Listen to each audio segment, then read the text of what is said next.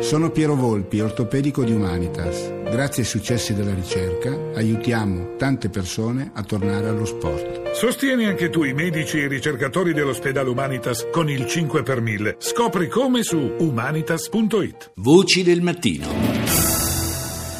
Parliamo ora con il nostro primo ospite, che è Diego Corrado, esperto di diritto internazionale, docente alla Scuola di Direzione Aziendale Bocconi. Buongiorno, professore. Sì, buongiorno a voi.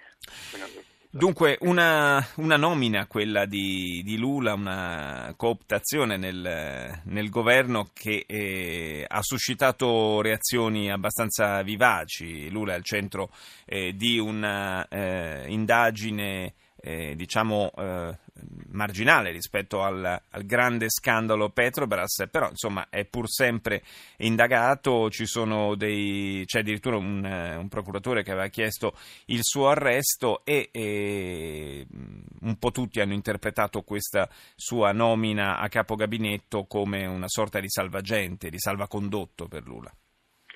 Certamente, il fatto è che il Brasile in questo momento è veramente spaccato in due Uh, tra uh, schieramenti pro e contro il governo, che aveva vinto le elezioni di fine duemilaquattordici con un margine abbastanza risicato.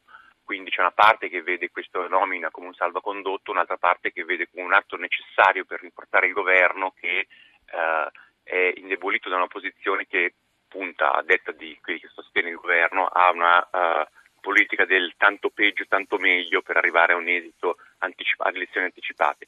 C'è da dire che Lula non guadagna l'immunità assoluta venendo nominato ministro, ma eh, diciamo così eh, trasferisce la competenza per eventuali indagini al Supremo Tribunale Federale, che in realtà in anni passati non si è mostrato di mano leggera con esponenti del governo, tra l'altro proprio dello stesso partito di Lula. Quindi eh, bisogna avere la freddezza di separare i fatti dalla polemica politica. Non è facile perché la situazione in Brasile in questo momento è abbastanza confusa e anche le reazioni di questa notte alla nomina di Lula sono state di forti eh, contrasti, di manifestazioni di piazza che appunto stavo guardando in tempo reale.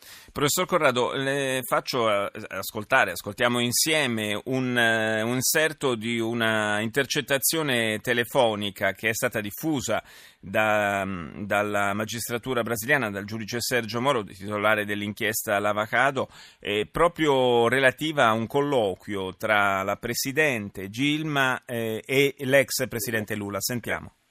Allora, allora. Lula, deixa eu te falar uma coisa. Seguinte, eu tô mandando o Bessia junto com o papel pra gente ter ele e só usa em caso de necessidade, que é o termo de posse. Tá? Ah, tá bom, tá bom. Ecco, è la, la Presidente che eh, telefonicamente informa Lula del fatto che stava mandando il decreto di nomina e gli dice: te lo mando, ma usalo solo in caso di necessità. In pratica anche questa, eh, ovviamente anche questa conversazione è entrata nel dibattito, nella polemica politica, eh, inevitabilmente direi.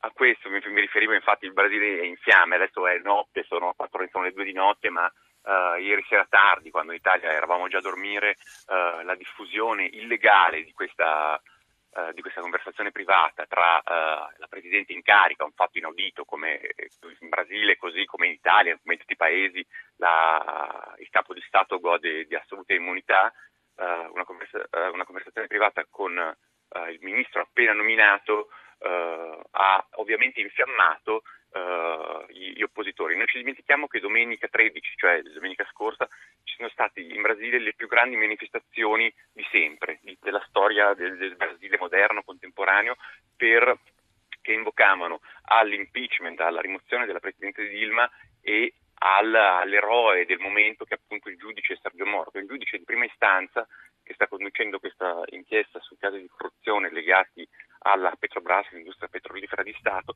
e che tuttavia c'è da dire, um, come in tutti i casi, noi l'abbiamo vissute altre stagioni, per fortuna in Italia sono abbastanza lontane, di supplenza della magistratura alla politica, è uh, una situazione abbastanza manichea, visto come un eroe da alcuni, come una persona che abusa dei propri poteri e usa le, le, i propri poteri con scopo politico da altri. Questo giudice Sergio Moro quindi da un lato è uh, visto come il paladino della legalità combattere contro la corruzione, sì, da alcuni, da altri invece è visto come uno che uh, utilizza i suoi poteri esclusivamente in un lato, quindi una situazione veramente incendiaria, difficile, si evolve di ora in ora, come stanotte ma come ormai nelle ultime settimane, e quindi uh, senz'altro non è finita qua, insomma. No, certamente non è finita qua, come non sono finite le rivelazioni anche nel, per quanto riguarda le inchieste giudiziarie che coinvolgono e hanno coinvolto già eh, diversi politici vicini al